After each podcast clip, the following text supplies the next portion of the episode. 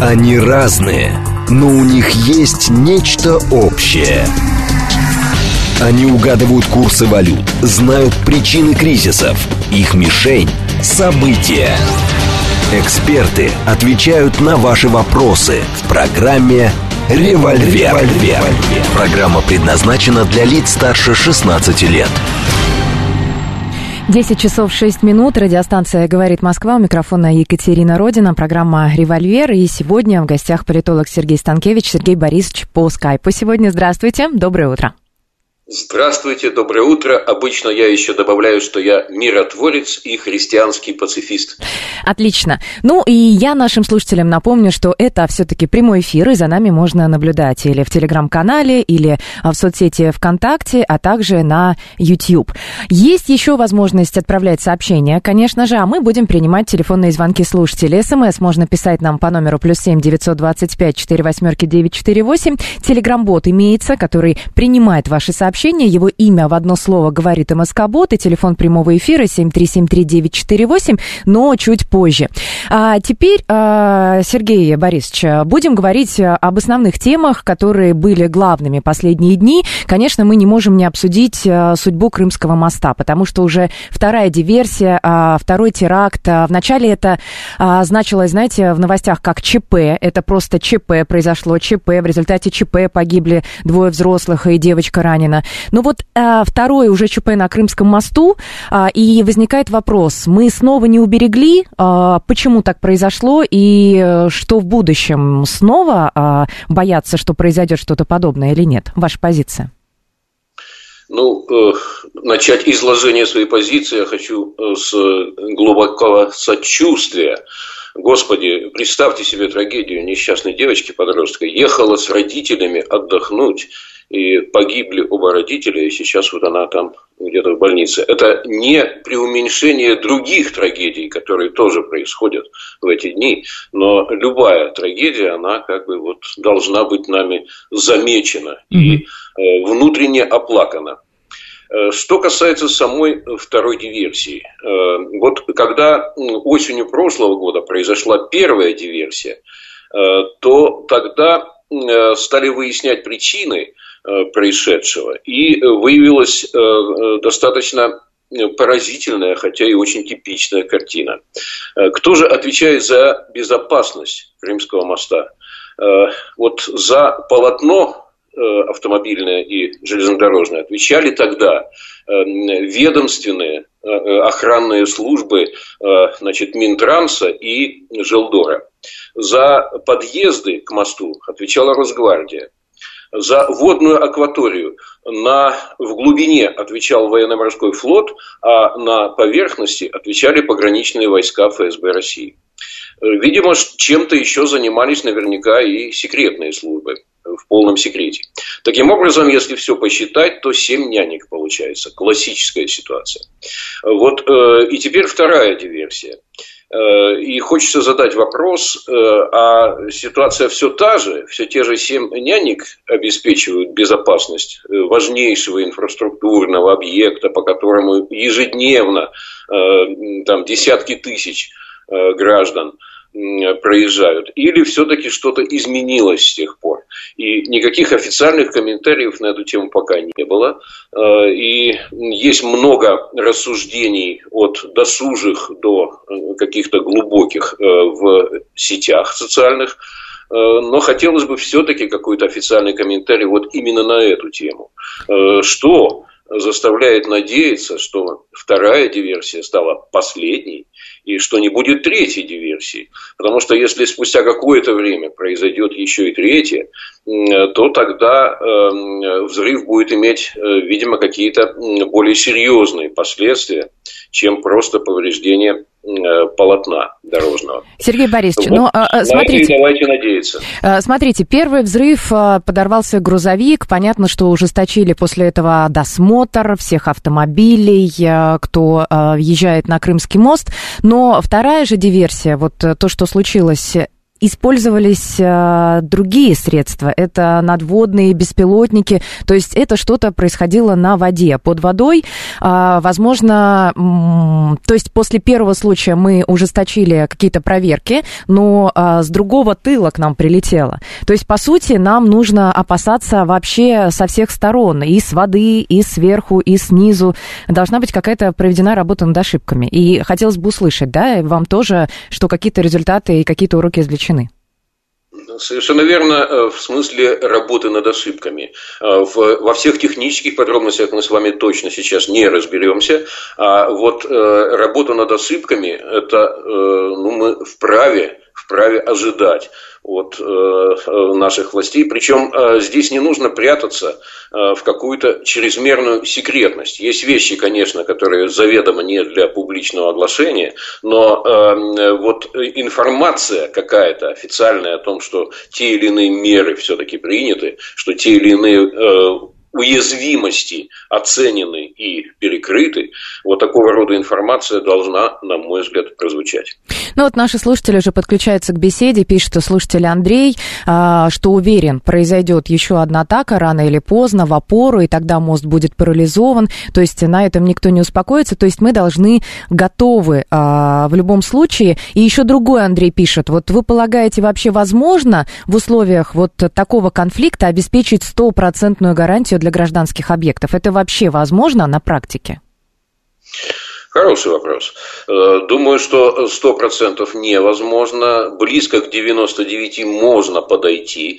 Э, для уникальных объектов. Для всех гражданских объектов, увы, нет. И пока продолжается этот военный конфликт, который, как я надеюсь, в ближайшие месяцы закончится, я всячески как бы хотел на это надеяться. Есть предпосылки? Пока он продолжается, да, пока он продолжается, к сожалению, э, все гражданские объекты невозможно увеличить. Тут я с вами согласен. Уникальные отдельные объекты, э, которым э, государство придает особое значение в силу тех или иных причин, вот они точно должны на 99% быть защищены.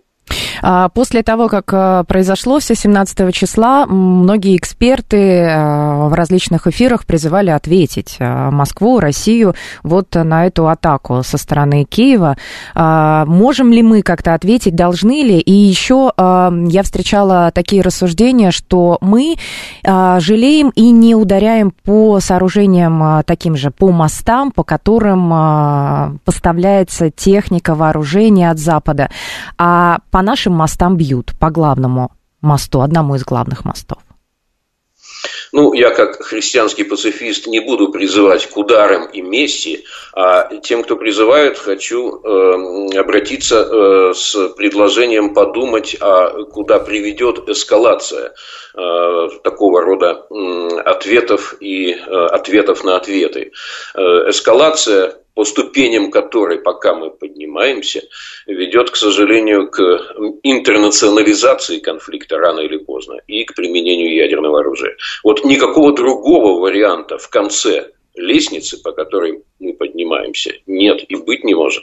Поэтому конфликт надо завершать, и я надеюсь, что уже осенью мы увидим переход его в дипломатическую стадию. А, Геннадий, наш слушатель, пишет, что теперь безопасность моста будет полностью засекречена, но вообще какие службы отвечают и каким образом налажена эта безопасность, она вообще, эта информация должна быть доступна?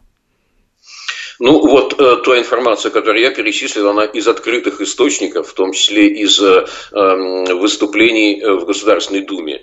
Э, то есть я никаких секретов вам не сообщил. Э, и вообще э, секретные, действительно секретные вещи, конечно, должны быть засекречены.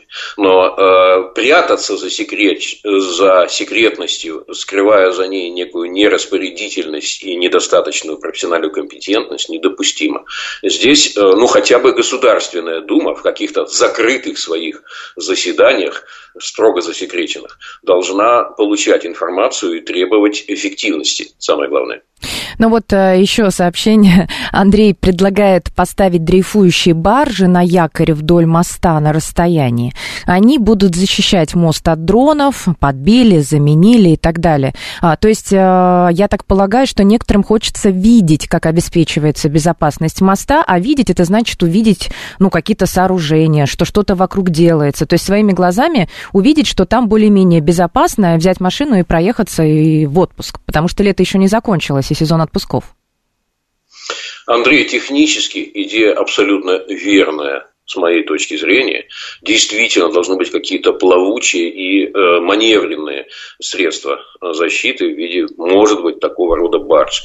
Э, но э, окончательное решение должна быть за специалистами. Пусть они и над этим тоже подумают. Угу. Я предлагаю сейчас принять телефонные звонки, поскольку мы а, на этой теме пока остановились, потом переходить к следующей. Напомню, что смс-портал плюс семь девятьсот двадцать пять четыре восьмерки девять четыре восемь в Телеграме бот говорит МСК Бот и телефон прямого эфира эфира 7373948. Прямо сейчас можете звонить, задавать вопросы а, или а, как-то комментировать 7373948. Алло, здравствуйте. Добрый, добрый день. Добрый день, как а, вас зовут? Да, Петр, Москва. Петр, а, ваш а, вопрос, насчет, комментарий.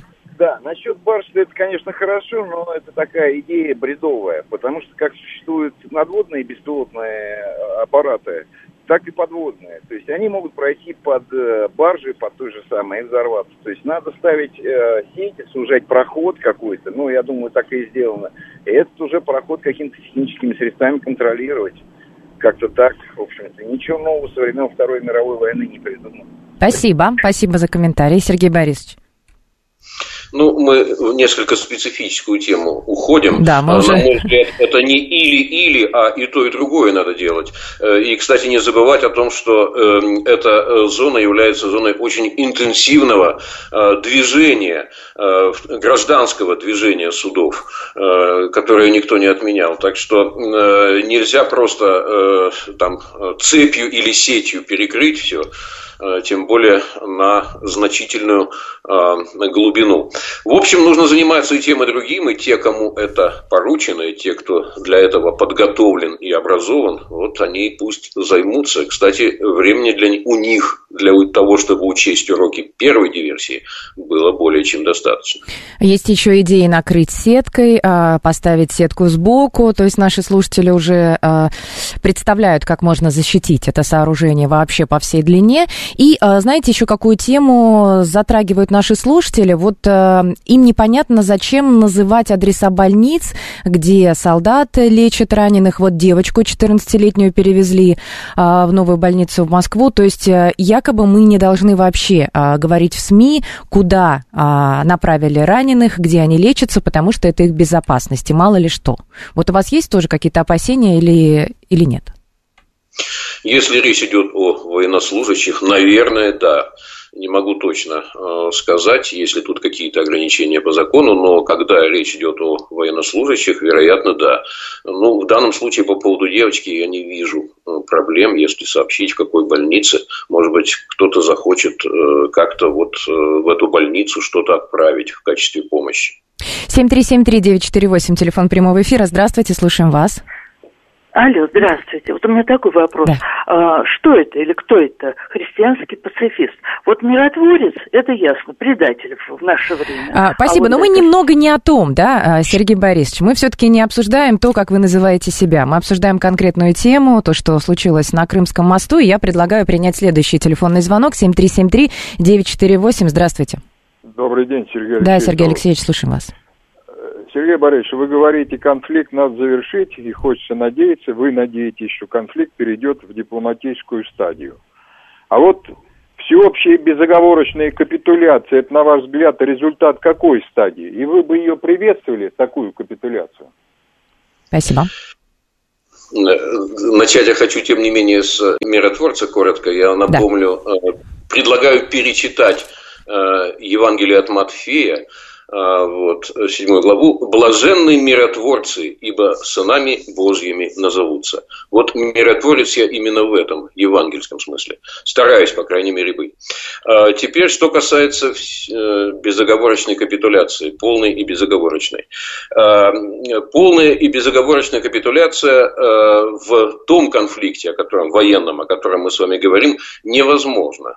Вот э, я, как э, человек достаточно долго проживший, проживший на Земле, как историк, изучивший множество войн, и как человек, который сопоставляет потенциалы, возможности реальные, не э, лозунгами оперирующие, а сопоставляющие реальные потенциалы. Я утверждаю, что никакой, э, никакого полного военного разгрома, никакой полной капитуляции в нынешнем военном конфликте невозможно.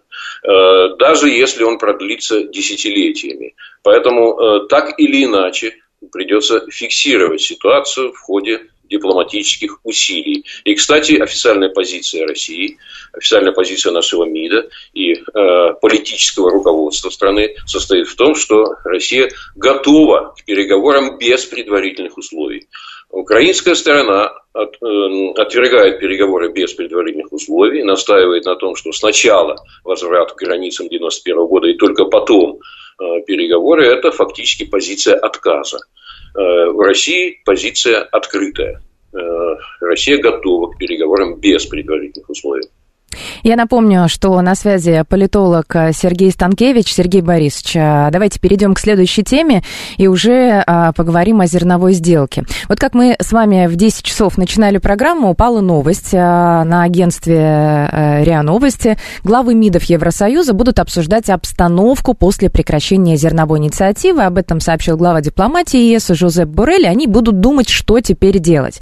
Зерновая сделка отменена, есть ли перспективы ее возобновления или нет, с учетом того, что Владимир Путин накануне выступил и обозначил те условия? В принципе, они не новы, а это соблюдение а, тех требований, которые выдвигает Москва, тогда зерновая сделка будет продолжена. На данный момент она прекращена. Ее перспективы, на ваш взгляд? Э, зерновая сделка э, была очень э, важным, с моей точки зрения, прогрессом Почему? Э, не только потому, что она каким-то образом радикально решала мировую продовольственную проблему, она ее на самом деле э, решала в незначительной степени, а во многом из-за того, что благодаря наличию вот такого э, формата мирного сотрудничества, в котором участвуют Россия, Украина, ООН и Турция, четыре стороны, которые смогли, несмотря на идущие активные военные действия, наладить нечто такое вот э, невоенное и мирное, соблюдая э, интересы друг друга. Вот э, существование такой зерновой сделки – это зримая альтернатива военному столкновению. И в принципе, в принципе, если бы все работало нормально, можно было бы ее поэтапно как-то расширять. Ну, например, добавить к трем портам Э, еще там один или два, как предлагалось, расширить ее на э, не только на продовольствие эту сделку, но и на там железную руду или изделия из металлов. То есть, двигаясь поэтапно, э, вот наращивать объем сотрудничества, уменьшая объем военного противостояния. Но этого всего не случилось. И не случилось из-за того, что ООН это главный организатор э, зерновой сделки, точнее продовольственной, там не только зерно, э, ООН не смогла добиться от западных партнеров того, чтобы э, эта самая зерновая сделка не была игрой в одни ворота, чтобы э, возможности предоставлялись по этому коридору продовольственному не только э, Украине, но и России в смысле экспорта, в первую очередь, удобрений российских. Ну и оплаты этого экспорта, кстати, через э, Россельхозбанк. Мне непонятно абсолютно, вот что мешало Э, даже тому Евросоюзу, который сейчас озаботился последствиями отмены зерновой сделки и сейчас будет это обсуждать и специально собираться. Вот что мешало просто восстановить доступ Россельхозбанка, э, который занимается только сельхозэкспортом и ничем другим не занимается, никаким там оружием, ничем остальным. Вот почему нельзя было подключить его снова к э, SWIFT, то есть к системе межбанковских финансовых сообщений, от которых сейчас РСХБ отключен. Значит, э, это был простой, очевидный, и, и доступный всем жест доброй воли. Вот почему упорно нужно от него отказываться, предлагая сначала там дочку какую-то создать, потом ее долго регистрировать, потом ее долго куда-то там заводить э, в систему финансовых сообщений, то есть тянуть э, время еще на несколько месяцев, от чего э, Москва в данном случае справедливо отказалась. Э, таким образом, э, сделка остановлена, Э, сделка э, может быть возобновлена, как только что э, было сказано из Кремля, если будут вот эти самые условия учтены. Ну, очень надеюсь, что Евросоюз, вот сейчас собравшись, хотя бы РСХБ вернет в систему SWIFT и скажет, что и другие законные какие-то нормальные требования могут быть выполнены. В частности, в смысле возобновления полномасштабного экспорта удобрений – которые э, очень необходимы для мирового продовольственного рынка, а в значительной мере экспорт российских удобрений осложняется и блокируется. Причем блокируется не как-то вот э, э, э, официально, да, а тем, что суда с удобрениями минераловоза не допускают в порты, не страхуют, не обслуживают, э, иногда даже арестовывают, задерживают и так далее. Вот все эти вещи, ну, они достаточно просто устраняются изданием соответствующих инструкций, исходящих в том числе и в первую очередь от Евросоюза. Так что вот сейчас время каких-то действий для того, чтобы эта самая зерновая сделка снова заработала. Сергей Борисович, но неужели вы да. думаете, что до сих пор не были выполнены условия Москвы, то сейчас они все-таки будут выполнены? Какова вероятность? Вероятность э, не очень большая, но она и не нулевая, она существует. Сейчас объясню почему. Последствия для мирового рынка продовольствия, о которых сейчас многие пишут, э, не очень вникая в тему, они не будут катастрофическими такими да, потому что э, ну, э, по экспорту пшеницы самый востребованный э, э товар э, на мировом продовольственном рынке, э, вот первое место у России, около 20%, дальше идут США и Канада, у них примерно там по 17%.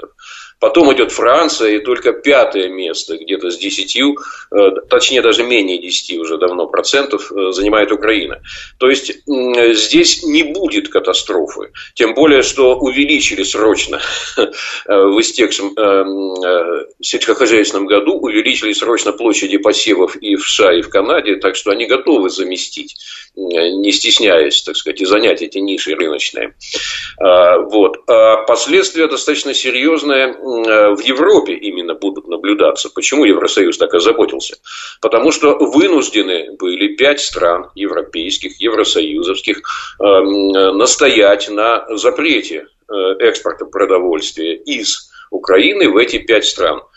Это Вен... ну, граничащие с Украиной. Это Венгрия, Словакия, Болгария, Румыния. Вот эти страны. Ну и Польша, конечно. Польша, кстати, э, зачинщик и закоперщик вот в этой э, продовольственной блокаде. Э, они не возражают, если будет транзит через их территорию куда-то еще, а вот к себе все продовольствие не пускают. Вот сейчас действует до 15 сентября запрет утвержденной Еврокомиссией, они просят до конца года этот запрет продлить как минимум.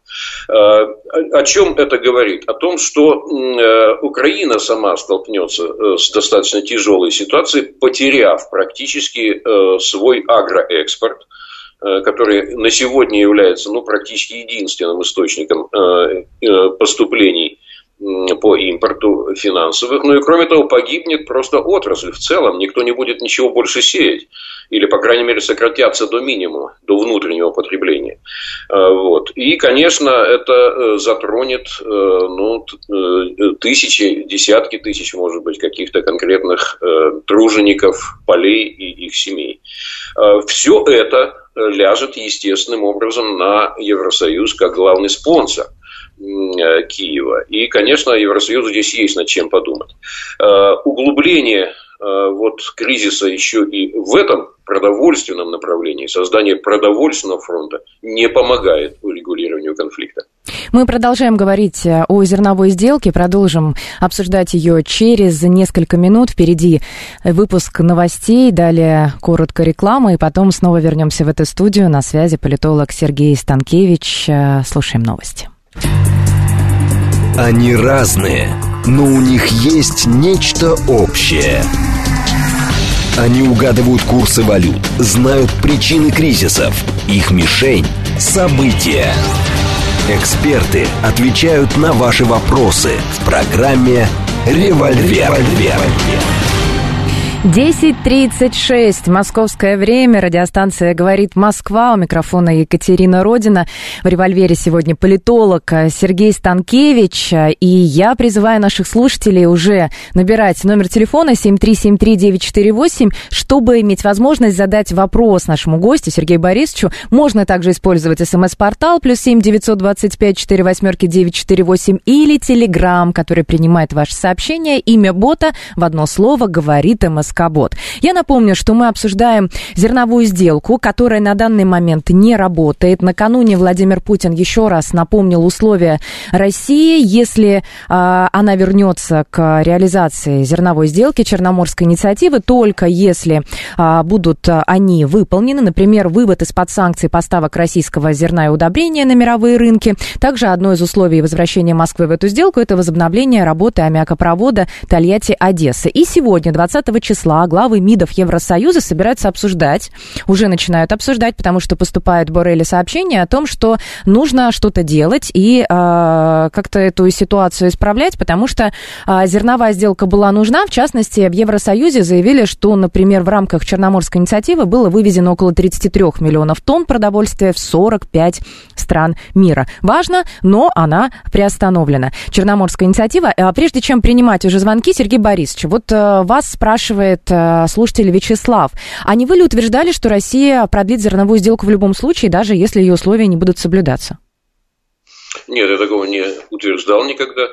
Я говорил о том, что э, сложности с исполнением ее второй части, этой самой зерновой сделки, касающейся российского агроэкспорта и агрохимэкспорта в особенности, что эти сложности рано или поздно погубят сделку что мы и увидели.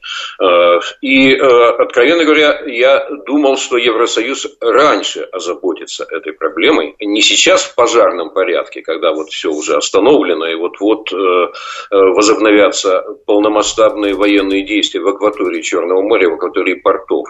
А раньше можно было этим озаботиться. Но, к сожалению, вот мы слушали новости, там фонд мира европейский намерены использовать на закупке оружия. А вот эта тема как-то выпала из э, поля зрения э, евросоюзовских чиновников. Э, здесь есть вопросы к главе Еврокомиссии, к Урсуле фон дер Ляйен, бывшему министру обороны Германии. И есть вопросы к Жозепу Барелю, который тоже считает себя не главным дипломатом, а чуть ли не министром обороны Евросоюза. Вот хотелось бы, чтобы они прямыми своими обязанностями больше занимались, чем до сих пор. 7373948, телефон прямого эфира. Здравствуйте, как вас зовут? Да, здравствуйте, Денис. Да, Денис. Такой вопрос. Ну вот зерновая сделка и наши условия, но разве они не разрушают санкции? Разве наши условия выполнимы в условиях санкций? То есть не являются ли наши условия сразу невыполнимы, а если Евросоюз или кто-то попытается выполнить, то это вобьет же клин санкций. Вот в том числе, например, э, там США, Евросоюз проводит консультации вот с Киргизией проводили, вот с Арменией по поводу параллельного экспорта. И если вдруг они пойдут там на уступки по подключению банков или там по, по продажам там сельхозудобрений, какие, то есть параллельный импорт им будет еще труднее э, ограничивать. То есть поэтому они, по- по-моему, наши условия невыполнимые для Евросоюза, я имею в виду вообще для США, mm. по, по зерновой сделке. Спасибо. Ну, озабоченность ваша понятна. Э, как совместить э, условия, российские условия по выполнению зерновой сделки с имеющимися санкциями, санкционными ограничениями? Э, думаю, можно все-таки совместить. Почему? Следующим образом. Во-первых, продовольственный экспорт и агрохимический экспорт, то есть экспорт удобрений, вообще никакими санкциями не ограничены. Ни евросоюзовскими, ни отдельно страновыми, там, американскими или канадскими или какими какими-то еще. Нет санкций ни на продовольствие, ни на удобрение вообще. А, то есть здесь как бы э, открыто э, поле возможностей. А, проблемы, конечно, только с банковской, с финансовой сферой могут быть. Но э, Евросоюз охотно здесь и его партнеры охотно шли уже на возможные исключения. Ну, например, Газпромбанк дорогие друзья, продолжаются операции с оплатой газа, которая все еще идет транзитом Э, напомню, там порядка 42-45 миллионов э, кубических метров газа в сутки прокачивается через Украину до сих пор э, по экспортному газопроводу. И идут расчеты за этот экспорт через Газпромбанк. И ничего, как бы никто не умер от этого. Так что есть желание, если, то по отдельным конкретным очень важным вопросам могут приниматься конкретные оперативные решения. В частности, Россельхозбанк, ну, очевидно совершенно, банк, который можно вернуть в SWIFT, ничем не рискуя. 7373948, телефон прямого эфира, снова а, звонок. Здравствуйте, как вас зовут? Здравствуйте, Ростислав. У меня вопрос Сергею Борисовичу да? про политику Турции, про политику Турции. Угу. Вы недавно э, рассказывали слушателям, что занимались наблюдениями лично за турецкими выборами, а там сейчас назначен новый глава МИДа из спецслужбы, а при этом назначении у такого министра всегда же больше косвенной информации про ту же Москву. И вопрос, вы не думаете, что освобождение азовцев и другие негативные жесты Анкары связаны с одобрением этого Хакимом Феданом, потому что он уверен, что Россия промолчит, и какие ответные шаги в адрес Анкары вы предполагаете со стороны Кремля? Спасибо. Немного сместили тему, но вопрос интересный. Нет, ну, логичное продолжение, да. потому что Турция, в том числе и в зерновой сделке, активное участие принимала, была соорганизатором вместе с ООН. Э, новый глава э, турецкого МИДа Хакан Фидан, которого вы упомянули, э, действительно очень мощная такая восходящая фигура в турецкой политике, близкая к президенту Эрдогану. До того он возглавлял спецслужбы, сейчас возглавил МИД. Есть определенные изменения в стилистике э, внешней политики, но я бы не стал сейчас э, так вот оперативно их комментировать, потому что еще новый какой-то внешнеполитический курс Турции не устоялся. Вот ничего из того, что произошло в последнее время, не является чем-то принципиально новым. Просто какие-то направления турецкой политики, которые были и раньше, они были чуть так вот приглушены слегка. Знаете, как на газ вы давите же постепенно, можете сильно надавить на газ, а можете слегка ослабить, когда машину ведете, да? Вот как бы на отдельных направлениях движение э, значит, было чуть-чуть приторможено, ослаблено точнее, а затем опять на газ нажали в частности, э, в отношениях между Турцией и НАТО. Э, я не думаю, что в данном случае э, речь шла специально о вот этих самых азовцах, которых вернули. На самом деле здесь две разные просто позиции, две разных философии, я бы сказал, в отношении к этой теме в Москве и в России. Ведь никаких бумаг подписано не было. Были некие устные разговоры. В дипломатии это называют было практическое понимание не фиксируемое на бумаге. Вот было практическое понимание. Какое-то время оно действовало. Потом э, это практическое понимание у турецкой стороны по тем или иным их резонам изменилось. Ну, вот они так решили.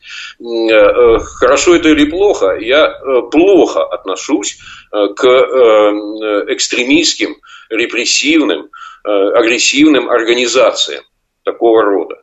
Да? Но э, в данной ситуации э, нам все-таки важнее сохранение вот таких ситуативных э, позиций Турции в других Эм, в других сферах деятельности, в том числе в торговой, которую вы тут не вы, а предыдущий оратор упоминал. Да? Вот э, объем э, торговли у нас такой за 50 миллиардов уходит, который удвоился, утроился даже э, экспортный э, по многим направлениям. Он настолько важен сейчас для России. И сотрудничество в энергетической сфере, э, э, в сфере, э, в том числе и газовой, газовый хаб мы создаем на территории Турции, настолько важен, что вот этот эпизод, ну, он э, для кого-то, видимо, будет болезненным, но э, он не перевешивает э, перспектив, связанных с продолжением э, сотрудничества с Турцией в тех обстоятельствах, реально, в которых сейчас оказалась э, Россия.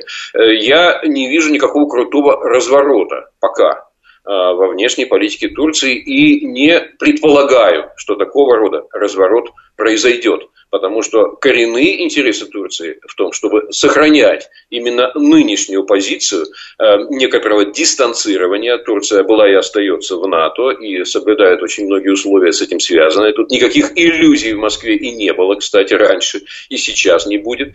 Вот. Но э, вот эта э, позиция «мы не участвуем в санкциях», а Турция не участвует в санкциях.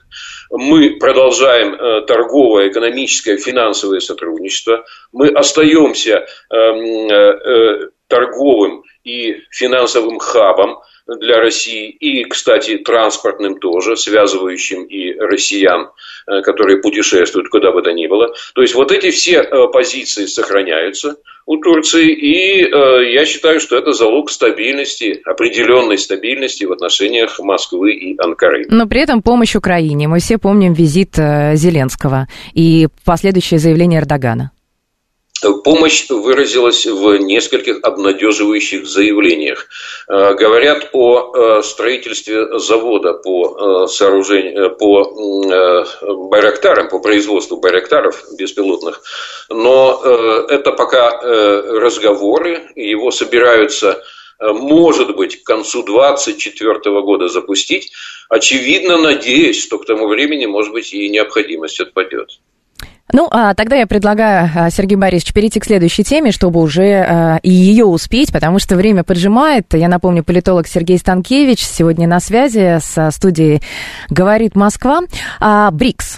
Скоро пройдет саммит. Э, я как человек, который следит за информационными лентами, вот сразу свежие сообщения. А, тут пресса пишет, э, Сити Пресс в Йоханнесбурге, о том, что число стран-участниц саммита БРИКС ЮАР превысило 30, продолжает расти. Все мы знаем заявление, что Владимир Путин будет принимать в саммите участие удаленно по видеосвязи, но это будет полноценное участие, говорил Песков. Ну и э, чего нам ожидать от саммита? Э, я вот вижу, что мурашка, допустим, допустим, ожидает, что будет развиваться движение врачей из стран БРИКС. Ну, это понятно, по каким-то сферам мы будем объединяться, сотрудничать. Ну, а в целом, саммит БРИКС, э, что принесет России, а чего нам ждать? Ну, действительно, с саммитом э, э, стран БРИКС, сейчас это пятерка, но э, фактически в процессе завершения присоединения еще нескольких стран, а всего там, да, более 20 Э, претендентов на членство уже в списке состоят. Э, этот э, саммит, конечно, будет иметь большое значение для дальнейшей глобальной политики. Вот на сегодняшний день существуют два таких организационных формата геополитических. Это ШОС, Шанхайская организация сотрудничества и БРИКС, вот эта пятерка, которая является в тандеме во взаимодействии, ибо и там, и там э, пересекаются членства. Вот в этом тандеме двух организаций, ШОС и БРИКС, это мы видим э, важнейший центр геополитической мировой самоорганизации всей незападной части человечества. Вот все, что не Запад, все тоже пытается найти какие-то способы опорной такой самоорганизации, и в основном это концентрируется вокруг э, ШОС и БРИКС. ШОС берет на себя вопросы безопасности в основном, а БРИКС Э, как раз вопросы экономики и финансов. Вот сейчас э, в Йоханнесбурге будут обсуждаться вопросы экономики и финансов. Там, конечно, затронут в том числе и там различного рода социальные формы общения, в том числе врачи могут общаться, там э, какие-то инженеры, ученые и так далее. Но главным вопросом, основным вопросом этой встречи стран БРИКС является финансовый вопрос. Будет обсуждаться валюта, совместная валюта вот этого торгового по существу пока что торгового, экономического, инвестиционного блока. Э, хотят эти страны э, уйти от э, гегемонии доллара, от глобальной гегемонии доллара. Не упразднить доллар, не отказаться от его использования. Ничего подобного невозможно, в принципе, в обозримом будущем. А именно уйти от гегемонии, от диктата в этой сфере. Э, для этого понадобится, конечно, какая-то валюта э, общая для вот этого блока. Э, сначала для пятерки, потом, может быть, и для всей двадцатки, которая туда зайдет. Эта валюта, почему она может в соперничестве с долларом как-то продвинуться, если она получит, например, золотой стандарт как это многие финансисты сейчас предлагают. Или Э, будет создана какая-то корзина резервных валют. Да, Сергей Борисович, какие-то проблемы со связью? То есть Мы... введенной да. валютой. Вот э, такого рода вопросы будут обсуждаться. С огромным интересом эксперты по мировой политике будут наблюдать за этим э, событием. И э, самое главное, банкиры всего мира будут точно внимательно следить за каждым словом и каждой ситуацией. Ну вот если прогнозировать, если договоренность будет, насколько быстро удастся вывести новую валюту, по крайней мере, в такой же важности, как доллар, ну, приблизить к доллару? Никаких э, сверхоптимистических здесь э, заявлений быть не может. Конечно, это будет долгий процесс. Тут э, важно понизить роль доллара в двух сферах. В мировой торговле вот сейчас Эм, порядка, ну, по разным подсчетам, от 40 до 42 э, э, процентов мирового торгового оборота обслуживается в долларах. Номинированные контракты в долларах и обслуживаются. Вот снизить хотя бы ниже 30 это уже очень неплохо. Ну и еще один момент – это доля доллара в мировых национальных резервах резервах национальных банков, э, там она уже опустилась ниже 60%. Вот если хотя бы к 50 и чуть ниже опустить э, в национальных резервах, э, тоже э, уже диктата не будет. Ну и, конечно, нужны системы международных расчетов, э, параллельные с системой SWIFT, которая подконтрольна вот, американцам в первую очередь, из-за доллара опять же. Э, Все это возможно. Хотелось бы сразу, чтобы эта новая валюта, которая появится, может быть, у стран БРИКС, имела не только вот этот фиатный, знакомый нами обычный денежный формат, но и цифровой формат сразу потому что тогда не будет проблем с вмешательством извне э, в различного рода э, сделки э, финансовые, валютообменные. Можно будет мгновенно переводить из одной валюты в другую цифровые валюты центральных банков. И с этой целью, конечно, понадобится создание мировой биржи цифровых валют. Вот все это может быть казаться скучным каким-то, таким бухгалтерским трендом, но, э, ей-богу, э, вот сейчас, пожалуй, это э, важнейшая вещь, от которой, может быть, в значительной мере зависит судьба мировой политики на ближайшие пару десятилетий. Ну вот смотрите, у вас судьбоносные ожидания от саммита БРИКСа, а вот наши слушатели совсем другого мнения. Бэтбой пишет, что БРИКС это сплошная болтология, ничего реального, вообще не вижу, кому нужен наш падающий рубль в расчетах БРИКС. И еще другой слушатель спрашивает про Индию, она же отказалась от общей валюты. Что там с Индией? Э, Индия э, паузу держит. Почему? Потому что ее не то, что не устраивает появление общей валюты. Э, Индию не устраивают условия формирования этой валюты. Дело в том, что если вводить Э, вот эту корзину резервных валют, в которой в том числе и индийская рупия будет, то э, роль каждой национальной валюты в общей корзине будет там пропорциональна э, тем или иным параметрам национальной экономики. И вот Индия считает, что она от такого подхода проигрывает. Но еще раз хочу сказать, это вопрос переговоров и торга. Никакой революции немедленной на ближайшем саммите не произойдет стран БРИКС, но обозначен будет будет поворот, будет курс заявлен, я надеюсь, вот на создание такой новой валюты, в том числе в цифровом формате. Поверьте, от этого э, в значительной мере и мировая экономика, а значит и мировая политика будут зависеть, если решаться те, кто туда соберется. Кстати, э, интересен в этой связи формат участия президента России. Вы знаете, была такая дискуссия, поедет, не поедет Владимир Путин. Э, ну, туда. потому что Международный уголовный суд, и там есть, есть, да, есть причины есть причины, почему э, персонально не стоит участвовать, но э, просто вот так вот не участвовать в главе государства было сочтено невозможным. И э, президент России будет участвовать э, дистанционно, не просто поручив скажем, министру иностранных дел Лаврову там поговорить о сложных э, валютных вещах. Нет, он будет лично участвовать э, по видеосвязи. И это еще раз подчеркивает значение э, тех сюжетов, которые там будут обсуждаться, финансовых сюжетов. Да, ну и Дмитрий Песков подчеркивал, что это будет хоть и участие по видеосвязи, но оно будет полноценным, практически неотличимым от реального участия. 7373948, телефон прямого эфира. Здравствуйте. У вас есть возможность задать вопрос. Здравствуйте, Екатерина и Сергей. Сергей, да, вы Сергей. назвали страны ШОС и БРИКС антизападным миром. Не могли бы вы немногими словами охарактеризовать э, наиболее существенные концептуальные расхождения между этими двумя цивилизациями? То есть где, э, вот в чем заключается водораздел между ними, в чем они принципиально разные и никогда не сойдутся? Спасибо. Ну, хороший философский вопрос, он, правда, на, долгое, на долгий ответ рассчитан, у меня нет этого времени. Значит, не антизападные ни в коем случае, не западные. Я бы даже сказал, что и Россия ни в коем случае не антизападная страна. Это не западная.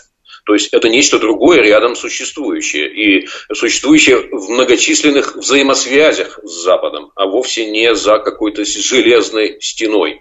Да? То есть это не Запад, связанный с Западом, но желающий, чтобы эти связи не были э, э, связями диктата одностороннего. Вот э, что, собственно, различает эти два мира э, сейчас? Атлантический мир, Атлантический лагерь и э, вот этот самый не Запад, глобальный Восток и Юг.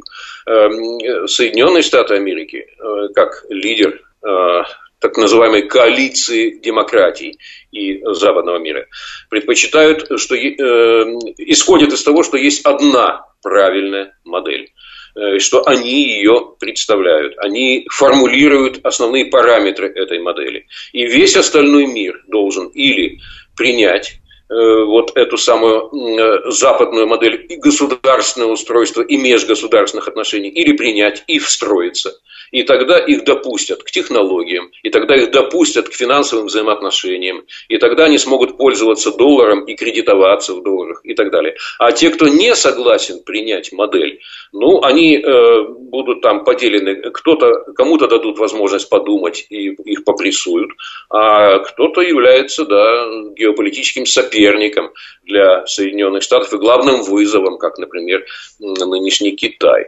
Вот Индия кажется не безнадежной из Вашингтона, и с ней работают, а э, убеждением. А вот Китай уже записали важнейшие геополитические соперники. Почему? Что Китай собрался нападать на Соединенные Штаты, что он э, ракеты разместил э, вблизи территории США или э, на союзников США в Европе нападает. Вот почему, собственно, вдруг Китай для Вашингтона является геополитическим соперником, главным вызовом, угрозой. Э, только по одной причине. Э, потому что это нежелание принять модель и попытка создать некую иную модель без диктата.